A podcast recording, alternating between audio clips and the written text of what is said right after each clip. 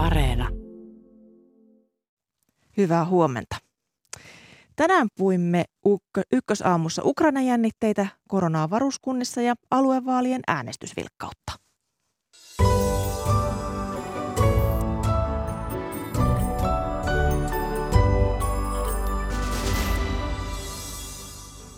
Kiristyneitä Ukrainan jännitteitä yritetään ratkoa useissa eri pöydissä. Haastattelussa aluksi ulkoministeri Pekka Haavisto. Saamme terveiset myös Ukrainasta, kansanmielialoista ja Virosta, joka lisää voimavaroja maanpuolustukseensa. Täällä kotimaan kamaralla varuskunnissa kamppaillaan koronatilanteen hallinnan kanssa siitä puolen jälkeen ja lopuksi aluevaalien matalan äänestysvilkkaiden vilkkauden vaikutuksesta demokraattiseen päätöksentekoon. Minä olen Mira Stenström. Tervetuloa kuulolle.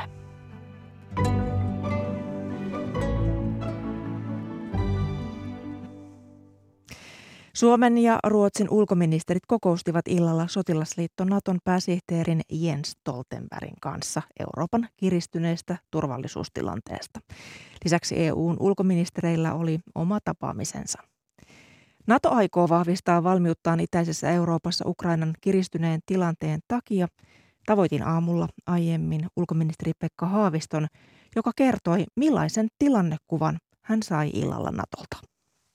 No, tämä oli erittäin hyvä keskustelu Naton pääsihteeri Jens Stoltenbergin kanssa ja hän tietysti kertoi niistä toimista, joihin NATO ja NATO-maat ovat ryhtyneet omilla alueillaan tämän uuden tai lisääntyvän uhan vuoksi, joka koskee Venäjän joukkojen ryhmittymistä Ukrainan rajalle. Ja sitten toisaalta NATO korosti, Naton pääsihteeri korosti sitä, että diplomaattinen raide kuitenkin yhä elää, eli, eli he valmistelevat sitten näihin Venäjän kysymyksiin tai ehdotuksiin omia vastauksia ja ymmärsin, että tällä viikolla näitä vastauksia tullaan sitten Venäjälle jättämään. Minkälainen riski on sille, että Venäjä hyökkäisi Ukrainaan tällä hetkellä? No tietysti tällaisessa tilanteessa, jossa joukkoja kootaan rajalle 100 000 eh, miestä Ukrainan rajalla, niin, niin eh, riski sille, että jotakin tapahtuu, suunniteltu hyökkäys, painostustoimia tai sitten myöskin voi tapahtua vahinkoja tällaisessa sotilaallisessa toiminnassa, erilaisia rajakahakoita, se on aina olemassa. Ja tietenkin samaan aikaan katsotaan hyvin tarkkaan näitä hybridi- ja kyberuhkia. Ukrainahan on joutunut sellaisenkin hyökkäyksen kohteeksi. Pääsihteeri Stoltenberg korosti useaan otteeseen tuossa illan tiedotustilaisuudessa Suomen ja Ruotsin olevan läheisiä kumppaneita Natolle. Mitä Nato haluaa Suomelta ja Ruotsilta? No Natolle tietysti on tärkeää se, että, että Pohjois-Eurooppa säilyy vakaana ja Suomi ja Ruotsi molemmat saa tunnustusta siitä, että ovat hoitaneet omaa puolustustaan ja omaa aluetta ja tietysti nyt Ruotsin osalta tämä Itämeren Gotlandin saaren kysymys nousi meidänkin keskusteluissa esille, minkälaista turvallisuusuhkaa siellä koetaan ja miten Ruotsi on siihen turvallisuuhkaan vastannut. Tietojenvaihto on yksi asia, jota Naton kanssa tehdään. Toinen on tietysti se, että sekä Suomi että Ruotsi on osallistunut näihin harjoituksiin yhdessä, yhdessä Naton kanssa, mutta samaan aikaan tietysti tiedetään ja tiedostetaan hyvin se, että ei olla tämän Naton artikla 5 piirissä tai Naton turvatakuiden piirissä. Korostit tuossa lehdistötilaisuudessa tietojenvaihdon tärkeyttä, niin minkälaisen viestin Suomi ja Ruotsi välittivät Natolle näissä eilisissä keskusteluissa?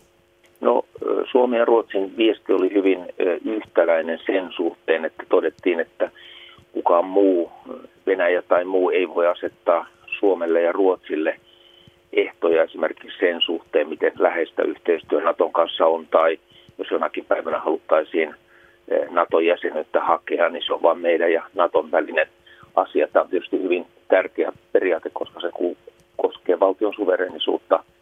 Ja todettiin myöskin, että tällaiseen etupiiriajatteluun Euroopassa ei haluta enää palata. Se kuuluu kylmään sotaan ja sen aika on jo ohi. Eli näiltä osin haluttiin tietysti välittää Suomen ja Ruotsin näkemykset siihen, miten NATO vastaa näihin Venäjän kysymyksiin. Yhdysvallat asetti eilen joukkoja valmiuteen Ukrainan ja Venäjän välisen tilanteen kiristymisen vuoksi. Puolustusministeriön edustaja John Kirby kertoi, että Yhdysvaltain asevoimien sotilaita on valmiudessa jopa 8500. Miten kommentoit tätä? No varmasti tämä on reaktiota Naton Keski- ja Itä-Euroopan jäsenmaiden kasvavan turvallisuushuolen ja sen, sen siihen vastaamiseen Yhdysvaltain puolelta. Eli kun turvallisuushuolet kasvavat, niin odotetaan tietysti Naton sisälläkin laajempaa solidaarisuutta ja Yhdysvallat on tietysti hyvin tärkeä toimia edelleen Euroopassa monen Naton jäsenmaan kannalta. Saksan liittokansleri Olaf Scholz sanoo, että Venäjän tulee tehdä näkyviä aloitteita Ukrainan tilanteen liennyttämiseksi. Scholzhan keskusteli illalla videopuhelussa Ukrainasta muun muassa Naton pääsihteerin sekä Britannian, Ranskan, Italian, Puolan ja Yhdysvaltain johtajien kanssa. Mikä olisi Pekka Haavisto riittävän näkyvä aloite Venäjältä? No kyllä varmasti tämän paineen vähentäminen siinä Ukrainan rajan tuntumassa olisi se asia, jota nyt, nyt odotetaan. Eli kun USA-Venäjä-keskusteluissa toivottavasti edetään, kun NATO-Venäjä-keskusteluissa edetään ja moniin Venäjän huoliin on löydetty tai löytymässä ratkaisuja, niin totta kai toivotaan, että se näkyy tässä paineen vähentämisessä Ukrainan rajalla ja myöskin koko Ukrainan kriisin ratkaisussa Itä-Ukrainan osalta Minskin sopimusten viitoittamalla tiellä pitäisi edetä. Näissä Venäjä voi vaikuttaa. Näitä Ukrainan jännitteitä ratkotaan nyt useita teitä pitkin. EUn ulkoministerikokous oli eilen ja huomenna Venäjän ja Ukrainan edustajien on määrä tavata Pariisissa ja keskustella yhdessä Ranskan ja Saksan edustajien kanssa. Näin kertoo Ranskan presidentin avustaja. Niin kun näitä ratkomisyrityksiä on meneillään monella sektorilla, niin onko näissä neuvotteluissa päästy tähän mennessä mihinkään? Tässä on tosiaan voi sanoa neljäkin raidetta, eli, eli suora USA-Venäjä yhteys, sitten NATO-Venäjä-keskustelut, sitten Etyjin piirissä, jota Suomikin on kovasti korostanut, käydään keskustelua, koska siinä ovat kaikki eurooppalaiset maat mukana, 57 maata kuuluu Etyjiin. Ja sitten on vielä tämä niin sanottu Normandia-formaatti, jossa, josta nyt puhutaan tämän Pariisin kokouksen osalta. E, kaikissa näissä on, on ehdotuksia pöydällä ja toivottavasti voidaan edetä, mutta tietysti tämä on tällainen suuri kokonaisuus, joka sitten toivottavasti ratkeaa, mutta kaikkia näitä neuvotteluraiteita tarvitaan. Yhdysvallat on vetänyt Ukrainassa olevan suurlähetystön työntekijät perheineen poistumaan maasta, on määrännyt heidät poistumaan maasta ja myös Britannia on alkanut vetää osaa lähetystöväkeään pois, niin enteileekö tämä tilanteen pahenemista? Totta kai se enteilee sitä, että näiden maiden turvallisuusarvio oman lähetystönsä henkilökunnan ja perheenjäsenten osalta on on heikentynyt. Kävimme tästä pyöreän pöydän keskustelun eilen ulkoministeriöiden, EUn ulkoministeriöiden kanssa ja tunnelma oli kyllä EUn lähetysten osalta rauhallisempi ja Suomen edustuston osalta Kiovassa, mitä tällaista ratkaisua ei ole tehty. Miksi Suomi ei ole antanut varoitusta Kiovan suurlähetystönsä henkilökunnalle? Meidän analyysi kuitenkin on tällä hetkellä vielä se, että Kiovassa on rauhallista ja, ja turvallista ja on tärkeää, että lähetystö pystyy toimimaan, koska nyt tätä diplomaattista raidetta entistä enemmän tarvitaan. Ulkoministeri Pekka Haavisto, paljon kiitoksia haastattelusta. Kiitoksia. Ja seuraavaksi lähdemme Ukrainaa, jossa valmistaudutaan parhaillaan konfliktin pahenemisen varalta. Kiovassa on paikalla toimittajamme Antti Kuronen. Hyvää huomenta. Huomenta. Kuten tuossa edellä kuultiin eh, Pekka Haaviston kertomana ja kuvaamana, niin näitä jännitteitä, kansainvälisiä jännitteitä ja Ukrainan jännitteitä yritetään ratkoa montaa kautta. Sinä olet tavannut siellä turvallisuusasiantuntijoita, niin minkälaisia ajatuksia heillä on konfliktin laajenemisesta? No kyllä he sanovat, että tilanne on erittäin vakava luonnollisesti, mutta haastattelin esimerkiksi Ukraina entistä puolustusministeriä.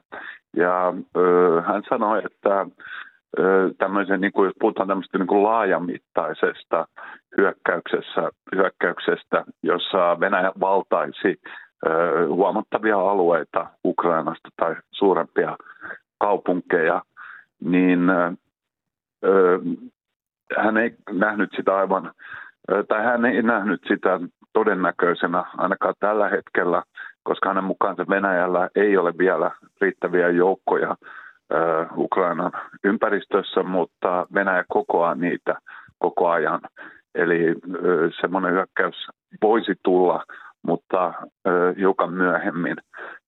Hän kuitenkin uskoi tai oli aika rauhallisin mielin siinä mielessä, että Ukraina on valmistautunut, käynyt sotaa näitä Venäjän johtamia joukkoja vastaan jo pian kahdeksan vuotta ja ö, siinä aikana kehittänyt puolustustaan erittäin paljon.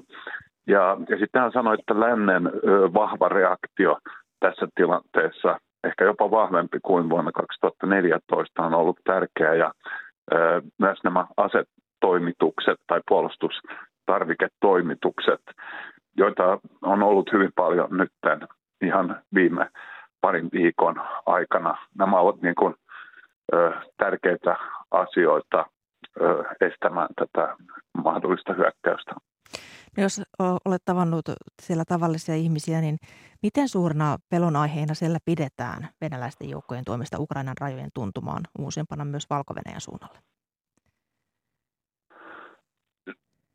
Kyllähän täällä tietysti ollaan huolissaan, mutta ö, esimerkiksi jos vertaan tunnelmia silloin keväällä 2014, kun ö, Venäjä valtasi Krimin ja sitten se oli mukana aloittamassa tätä sotaa keväällä ja kesällä 2014 Itä-Ukrainassa, niin ö, kyllä silloin oli hyvin paljon enemmän paniikkia ja huolta ilmassa täällä Kiovassa ja Ukrainassa – Silloin täällä kerättiin rahaa armeijalle, siis ihan tavalliset ihmiset keräsivät rahaa armeijalle ja täällä oli suuria kokoontumisia.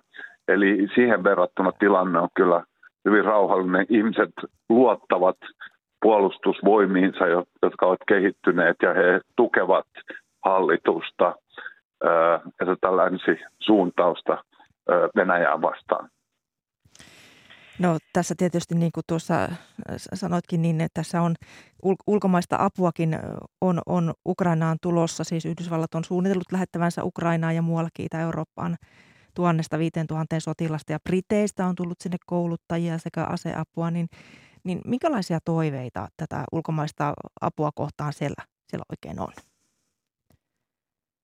No Ukrainahan on tietysti aivan silloin vuodesta 2014 lähtien toivonut apua ja Yhdysvallat on ollut se maa, joka on toimittanut puolustustarvikkeita, myös aseellista apua jonkin verran, mutta pääosin muuta tutkia ja tämmöisiä. Ja täällä on ollut Yhdysvaltain ja Brittien kouluttajia useita vuosia, mutta he ovat puhtaasti koulutustehtävissä niin myös nyt tulee olemaan tulevaisuudessa Yhdysvallat on ilmoittanut hyvin selkeästi, että he eivät aio osallistua mihinkään taisteluihin.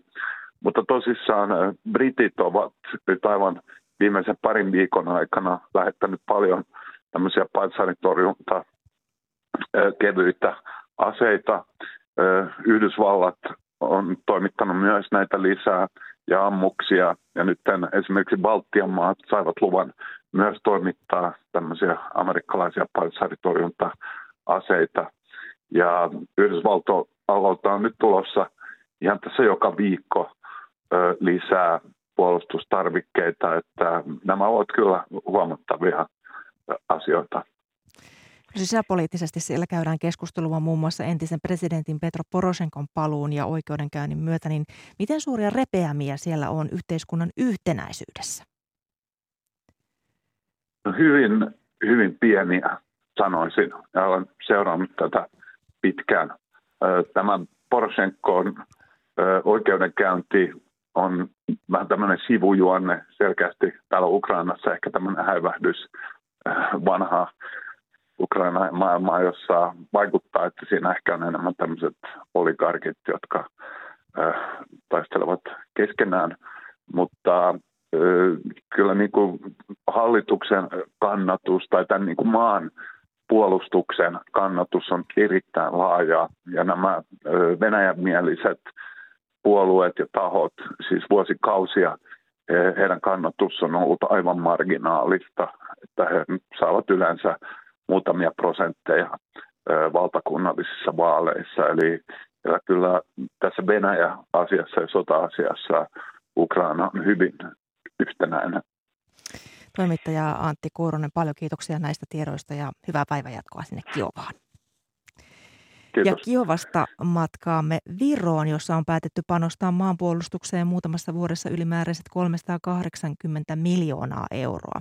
Tällä pyritään lisäämään kiristyvässä turvallisuuspoliittisessa tilanteessa puolustuskykyä sekä suoria sotilaallisia että hybridiuhkia vastaan.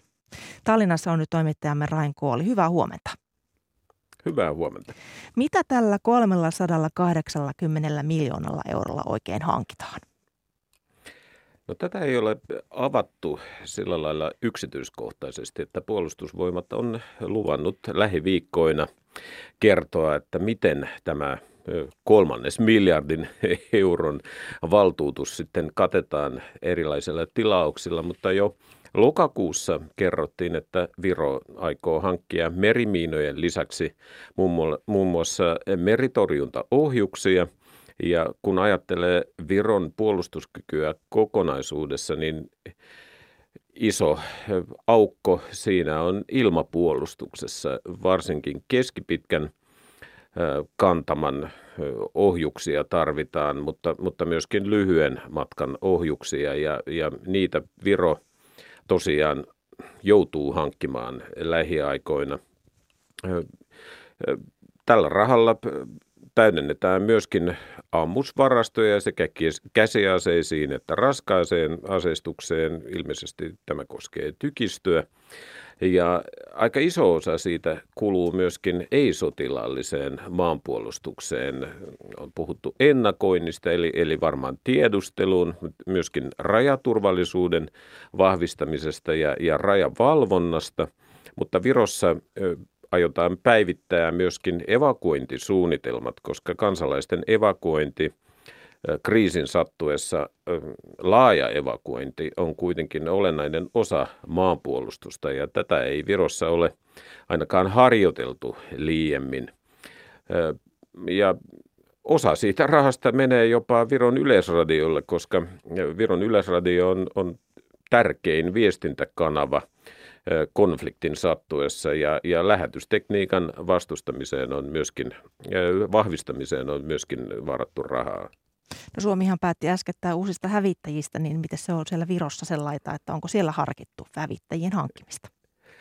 No Viro on pieni maa ja elintasoltaan tosiaan EUn keskikastia ja, ja vaikka tästä bruttokansantuotteesta käytetään puolustusmenoihin Naton vaatimat 2 prosenttia jopa enemmän nyt lähivuosina, niin siitä huolimatta kaikkea ei voi saada. Ja Virolla käytännössä ei ole omia ilmavoimia. Täällä on muutama harjoitus, koulutushävittäjä, mutta Viro ei aio rakentaa omia ilmavoimia myöskään. Että se on suosiolle jättänyt ilmatilansa valvonnan ja, ja puolustamisen NATO-liittolaisten tehtäväksi.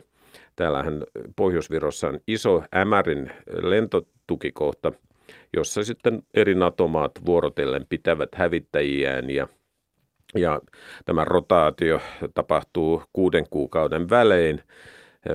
Ja kerralla siellä on neljästä kuuteen hävittäjää, mutta tilaa löytyy, eli, eli tarvittaessa koneita saadaan lisää. No vielä tähän loppuun, kun Viron pääministeri Kaja Kallas toivoi eilen Financial Times-lehden haastattelussa, että NATO vahvistaisi itäistä sivustaansa Virossa, Latviassa ja Liettuassa siitä huolimatta hyökkääkö Venäjä Ukrainaan, niin millaisia toiveita Virossa nyt luodaan NATOa kohtaan, kun Kallaksen mukaan suurin pelote Venäjää vastaan on Yhdysvaltain lippu? No Virossahan on, on NATO-liittolaispataljoona, eli, eli noin tuhat miestä, mutta se on tosiaan brittivetoinen ja, ja siellä on Iso-Britannian joukkojen lisäksi joukkoja myöskin muun muassa Ranskasta, mutta tosiaan näitä yhdysvaltalaisia boots on the ground, eli saappaita maaperälle Kajakallas lähinnä toivoo ja, ja konkreettisesti yhdysvaltalaisia joukkoja. Ja, ja Tähän ilmeisesti jotain kuitenkin on tapahtumassa ottaen huomioon, että presidentti Biden hän on tavannut sotilasjohtajia Yhdysvalloissa ja, ja harkitsee myöskin sotilaiden lähettämistä itäiseen Eurooppaan. Viro haluaa tästä osansa ja jotain ilmeisesti on tekeillä myöskin, koska, koska täällä sunnuntaina ja eilen iltana eilen illalla Yhdysvaltain isot kuljetuskoneet tekivät lentoja tuonne mainitsemani Ämäriin, eli, eli jotain ilmeisesti kalustoa tänne on kuljetettu. Tosin tässä on viitattu sotaharjoituksiin, jotka järjestettäisiin helmi-maaliskuussa, eli, eli ilmeisesti kyse on, on tällaisesta aika nopealla aikataululla järjestetystä ha- harjoituksesta, koska, koska tästä ei ole julkisuudessa hirveästi puhuttu aiemmin. Rainko oli paljon kiitoksia haastattelusta ja hyvää päivänjatkoa Tallinnaan. Kiitos samoin.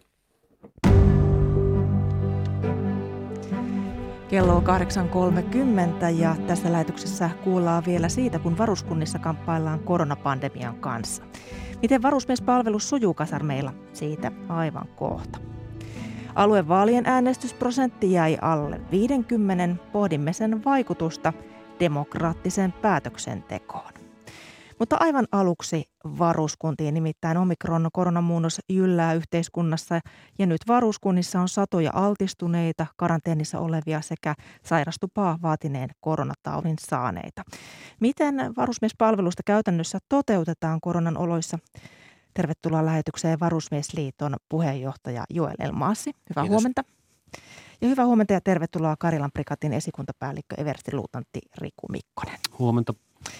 Tämä varusmiespalvelus on monen nuoren elämässä ajanjakso, joka jää muistoihin usein loppuiäksi ja ihan samalla tavalla kuin muuhunkin yhteiskuntaan, niin kasarmeille tämä näkymätön vihollinen eli korona on onnistunut hivuttautumaan, niin, niin molemmilta kommentit, että minkälainen ilmapiiri varuskunnissa on tällä hetkellä? Joel Elmaasi, minkälaista viestiä sieltä kantautuu?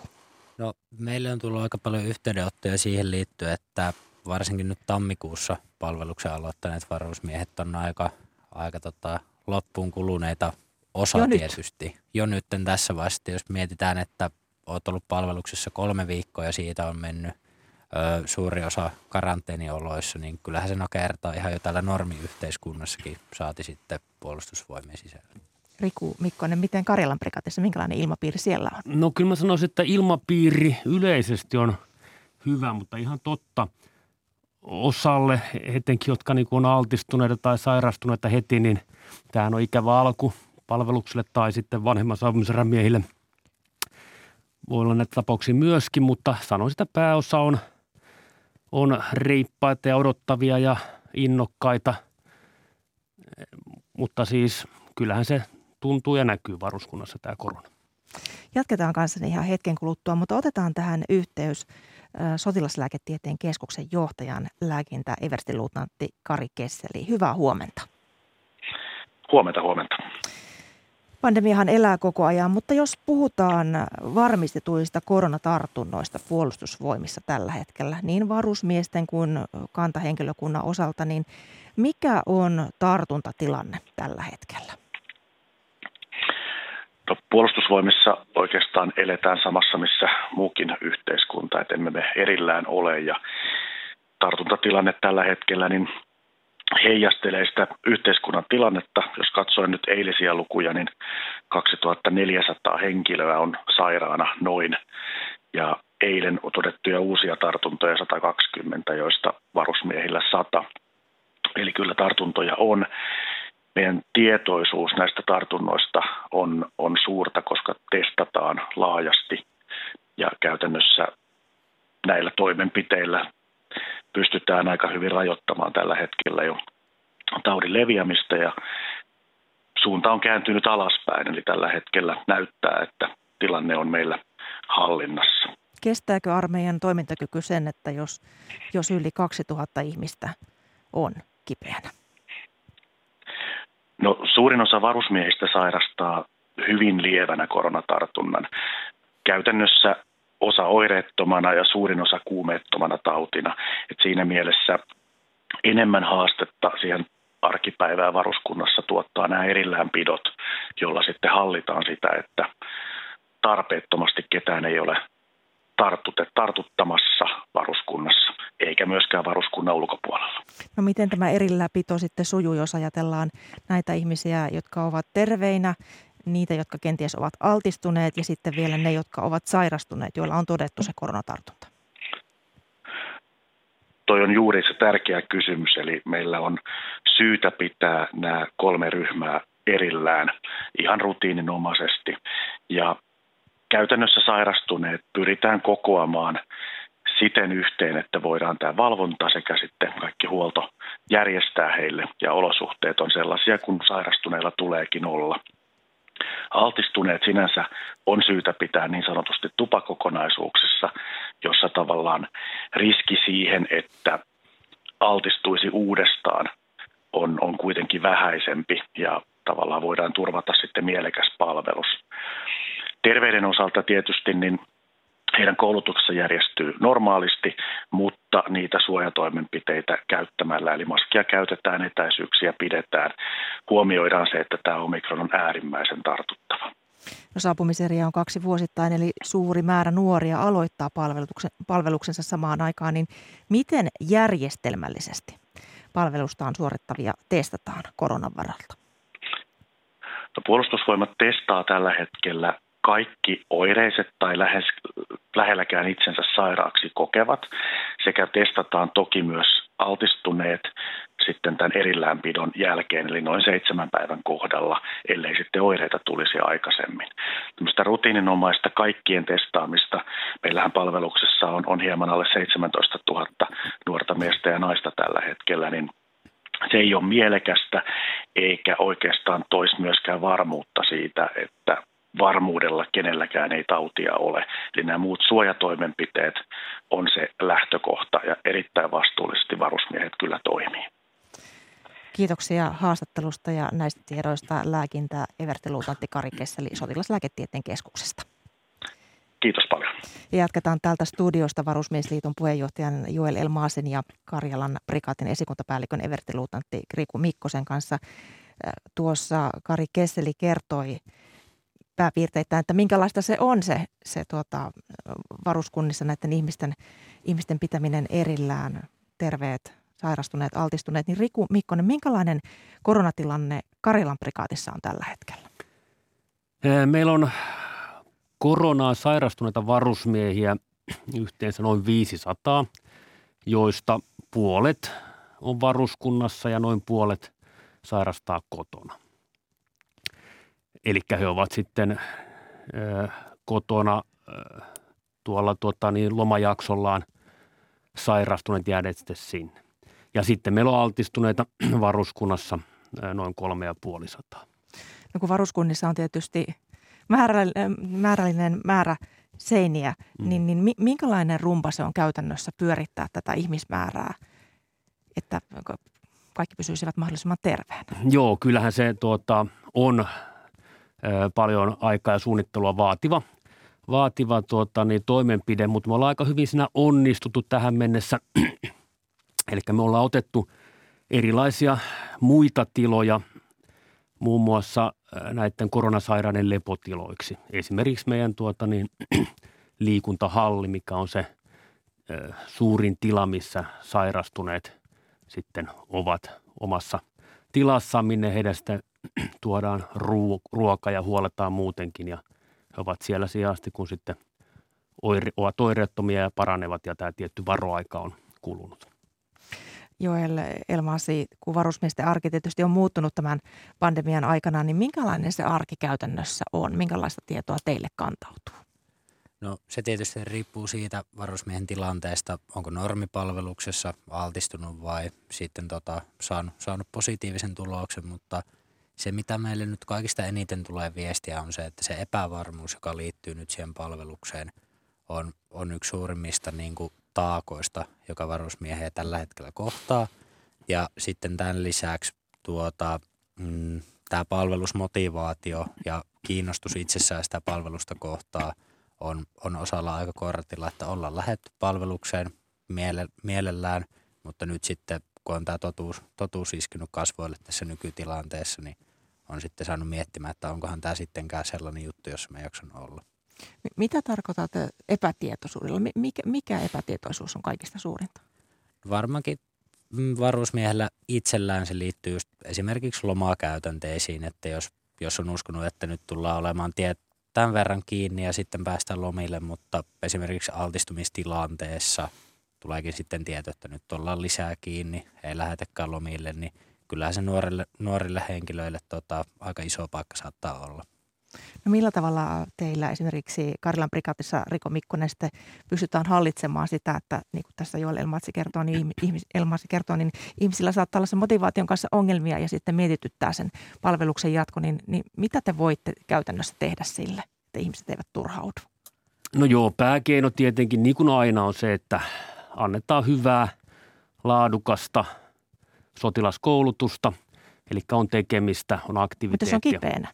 No joo, kipeänä sitten toki se, se sairastumisaika on erikseen, silloin levätään, mutta altistuneille me myös annetaan koulutusta. Eli he ovat omina pienryhminään, eivät ole tekemisestä muiden terveyden kanssa tai muiden altistuneiden ryhmien kanssa.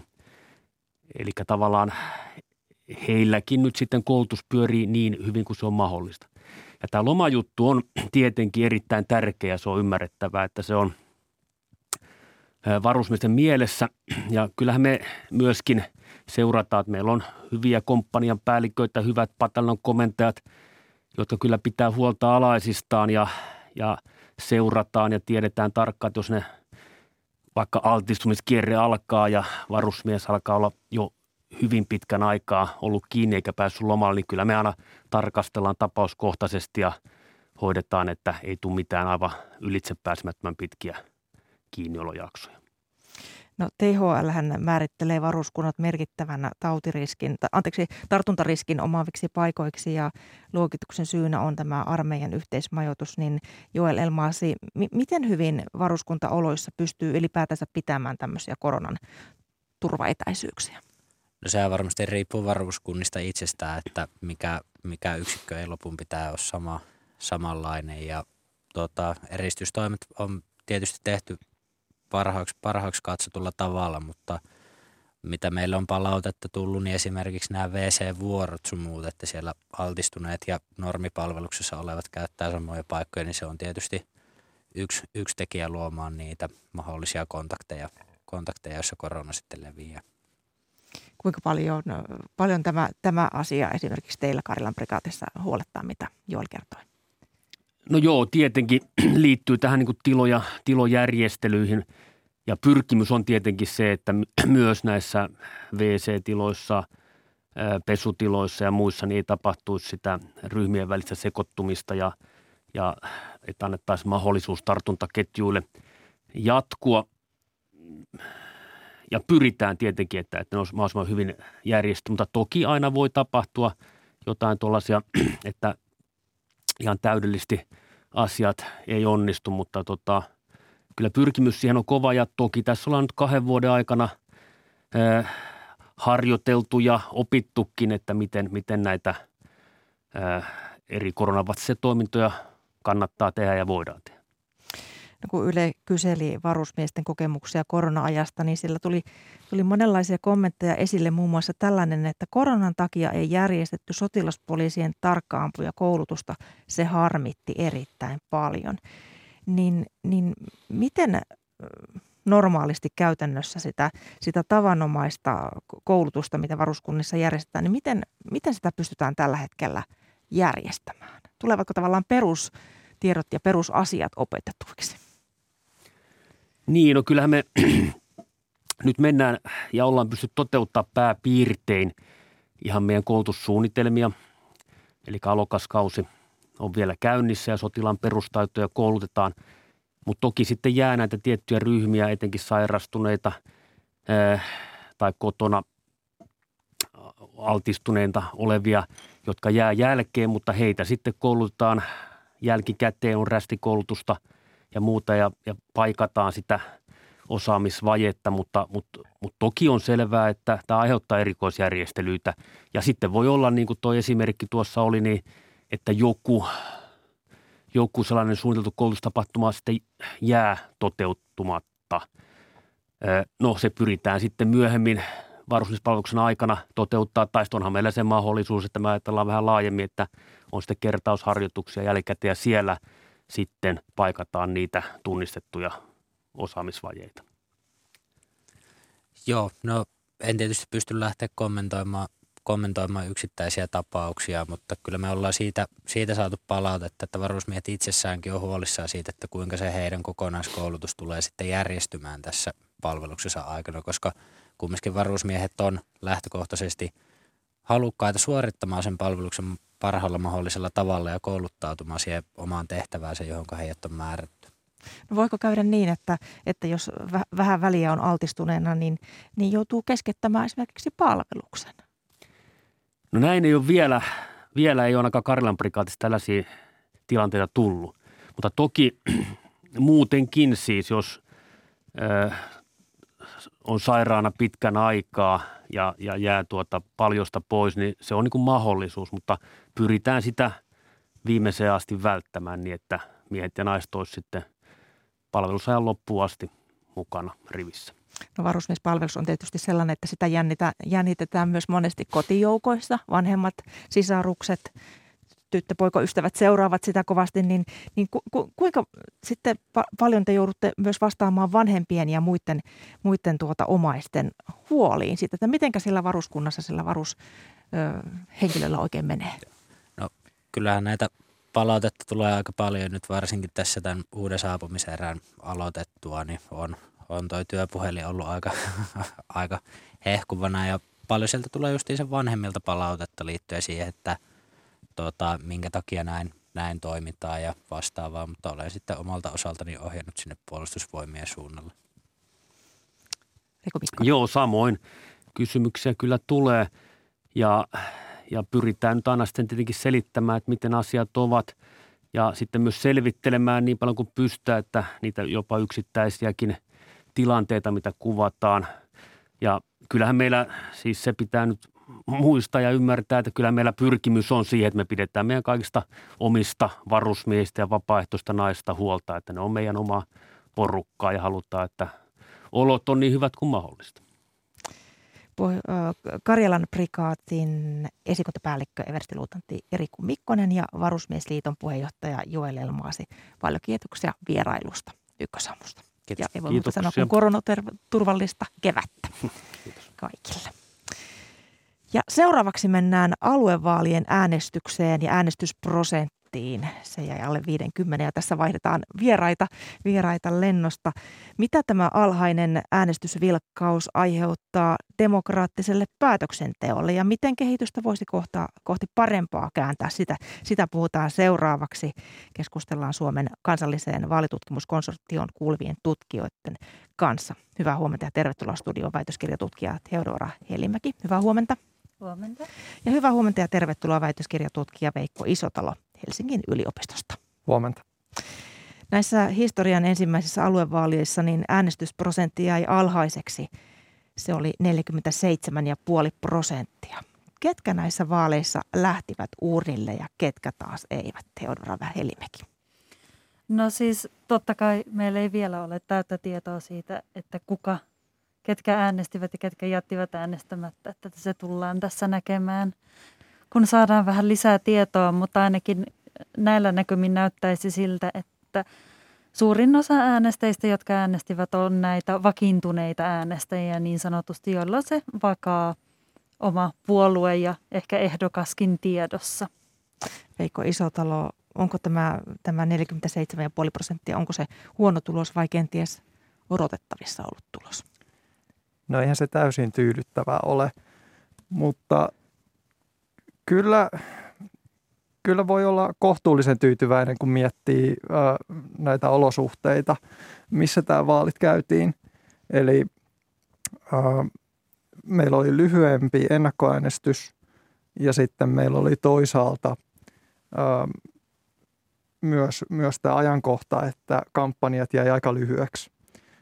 Ja toinen juttu on sitten on vielä, että puolueiden eri, erilaisuudet ei tullut ehkä ilmi tässä kampanjassa kovin hyvin äänestäjille. No nämä aluevaalit asettuivat äänestysvilkkaudellaan eurovaalien ja kuntavaalien sinne välimaastoon, niin miksi poliittinen osallistuminen näissä mainituissa vaaleissa on niin nihkeää verrattuna sitten eduskunta- ja presidentinvaaleihin? No nämä on niin toisen asteen vaalit. Jos ajatellaan, että eduskuntavaalit on ne valtakunnan ykkös, ykkösvaalit, jossa niin kuin pystyy vaikuttamaan kaikista eniten politiikkaan, mitä tapahtuu koko valtakunnassa. Toinen, toinen juttu on sitten se, että niin kuin, Voitko vielä toistaa, että mikä niin, sulla oli? Niin, niin siis, että, tuota, että mik, miksi näissä, näissä mainituissa vaaleissa, aluevaaleissa, niin tuota, se poliittinen osallistuminen on, on niihkeä verrattuna sitten esimerkiksi eduskunta- ja presidentinvaaleihin? No presidentinvaalit on tietysti henkilövaalit, eli, eli niissä niin kuin, äänestysaktiivisuus on helpompi kuin äänestäjien pitää tehdä valinnat aika niin kuin rajatusta määrästä vaihtoehtoja – ja, ja tässä niin kuin tietysti aluevaaleissa nyt oli haasteena se, että, että, niin kuin, että sun pitää löytää sopiva puolue ja puolueista oli nyt oli hankalaa tehdä niitä eroja, kun ei, ei ollut vielä tietoa siitä, että miten, mitä tapahtuu, jos mä äänestän tätä puoluetta juuri siinä mun hyvin, hyvinvointialueessa. Että nyt jäätiin hyvin niin kuin yleiselle tasolle kampanjassa. Mm, ja iso osa jätti äänioikeuttaan käyttämättä, niin Teodorilla Helimäki, mikä, millainen vaikutus lähidemokratian tällaisella vähäisellä kiinnostavuudella on ylipäätään yhteiskunnan toimivuuteen? No siis tämä riippuu tietenkin siitä, että ketkä ne oli, ketkä jätti äänestämättä. Eli jakautuko se äänestämättä jättäminen jotenkin erilaisesti että siinä mielessä, että jättivätkö tietyt ryhmät. Että silloinhan niin kuin näiden tiettyjen ryhmien ääni ei tule kuuluviin. Ja sehän on ongelmallista yhteiskunnallisesti.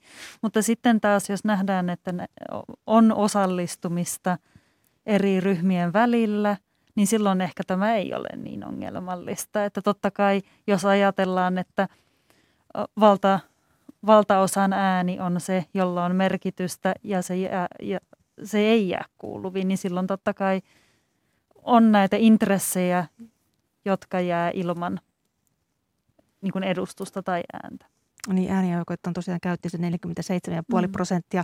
No sitten on se toinen puoli, joka ei, toinen puoli suomalaisista, joka ei kokenut, että nämä muun muassa sairaanhoidon, pelastustoiminnan ja mielenterveyspalvelujen järjestämistä koskevat vaalit olisivat sen oman äänen antamisen arvoiset. Niin mitä te ajattelette, että onnist, epäonnistuiko tässä puolueiden kampanjoitu, kun, kun luulisi näin näkiseltään, että tällainen toimiva terveydenhuolto, se on ihan jokaiselle tärkeä?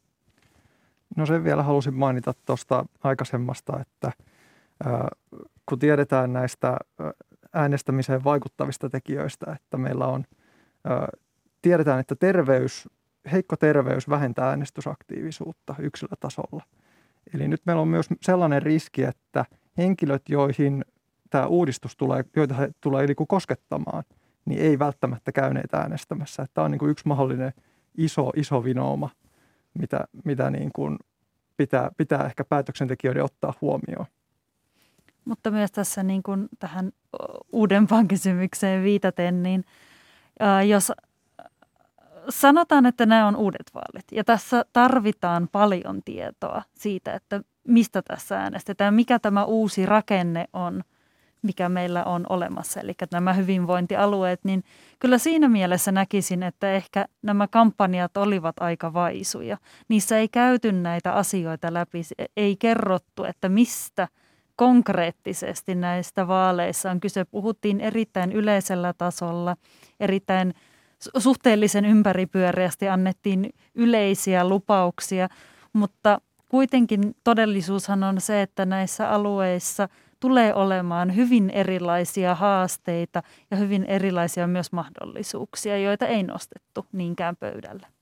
No mikään pakkohan ei ole äänestää. Se on, se on jokaisen, jokaisen valinta ja jokaisen oikeus. Mutta jos ajatellaan sitten eh, tulevaisuutta, tämmöistä kansalaisten äänestysaktiivisuuden parantamista, niin, niin minkälaisia konkreettisia keinoja siihen olisi poimittavissa esimerkiksi muualta maailmasta?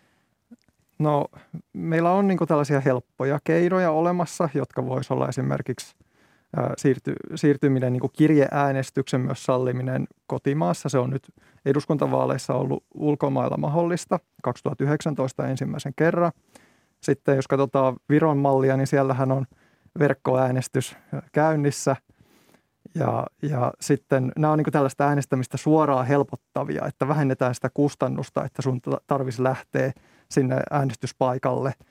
ja, ja tätä kautta, mutta yleensä näiden reformien niin kuin ongelma on ollut se, että ne aktivoi kyllä, ne nostaa sitä kokonaisäänestysaktiivisuutta, mutta niillä ei saada mukaan niitä, jotka ei muutenkaan olisi käynyt äänestämässä. Että yleensä vaan voi ehkä lisätä niitä vinoumia, mitä, mitä seuraa siitä, että on ö, korkeasti koulutut käy äänestämässä tai, tai että nuoret ei, ei käy äänestämässä. Niin yleensä me ei saada kiinni niitä, jotka ei, ei normaalisti äänestä näillä.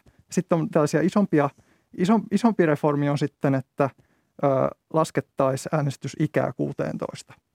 Se on, se on yksi, yksi mahdollisuus, millä on todettu, että pystytään sitouttaa näitä nuoria jo aikaisemmin äänestää ja sitten siitä muodostuu enemmän sellainen tapa käydä äänestämässä, joka voisi vois auttaa. Ja koulutus on ehkä viimeinen tällainen, mikä on su- suojaava tekijä. Et Suomessa nyt korkeakoulutetuin ikäryhmä on 40-44-vuotiaat ja se on, ei, ole, ei ole kohenemassa. Eli, eli nämä on niin tällaisia mahdollisia tekijöitä, joilla voi, voisi nostaa.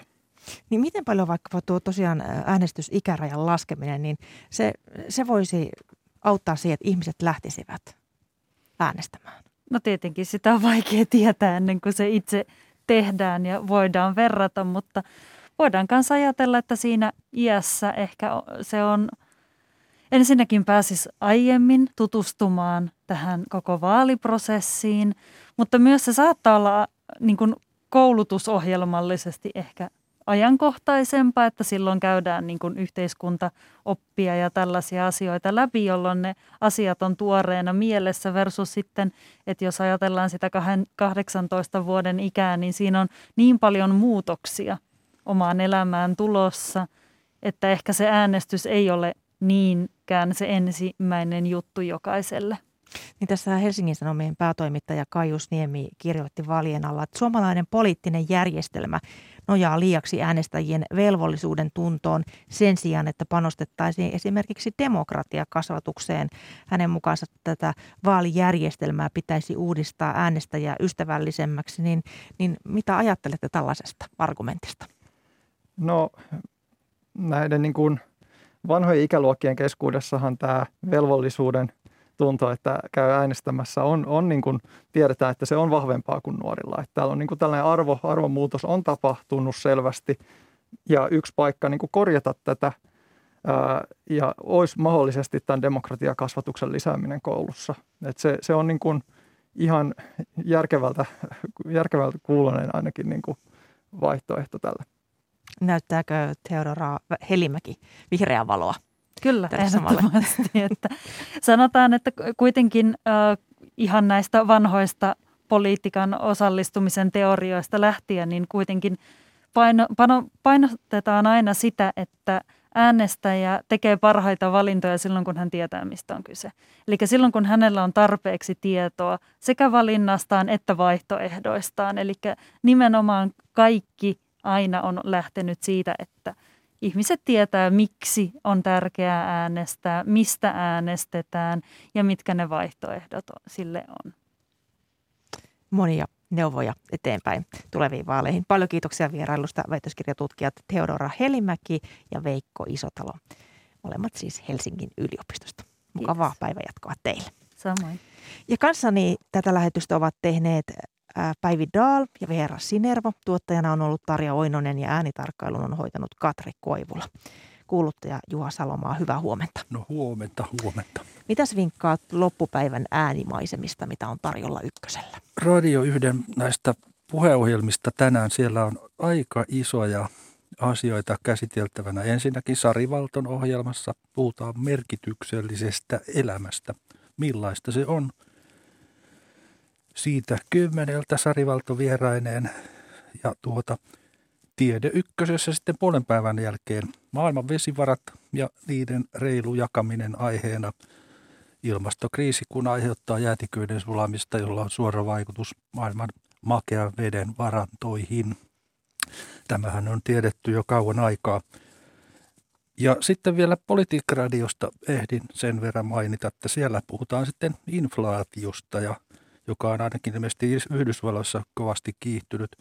Saako inflaatio vielä maailmantalouden sekaisin? Tällaista pohditaan sitten kello 13 alkavassa politiikkaradiossa. Muistojen Boulevardi alkaa tuossa tuokiossa runsaan viiden minuutin päästä ja siellä on taas kaikenlaista jänskää mukana, vähän harvinaistakin kevyttä musiikkia. Eli siellä, siellä pääsee fiilistelemään tämmöisellä kenties arkiston aarteilta. Se kuulostaa ihan siltä. Juha Salmaa, paljon kiitoksia näistä vinkkeistä ja tosiaan kannattaa kuunnella muistojen Boulevardia muun muassa. Mutta on, on aika kiittää seurasta. Mukavaa tiistaita ykkösaamusta.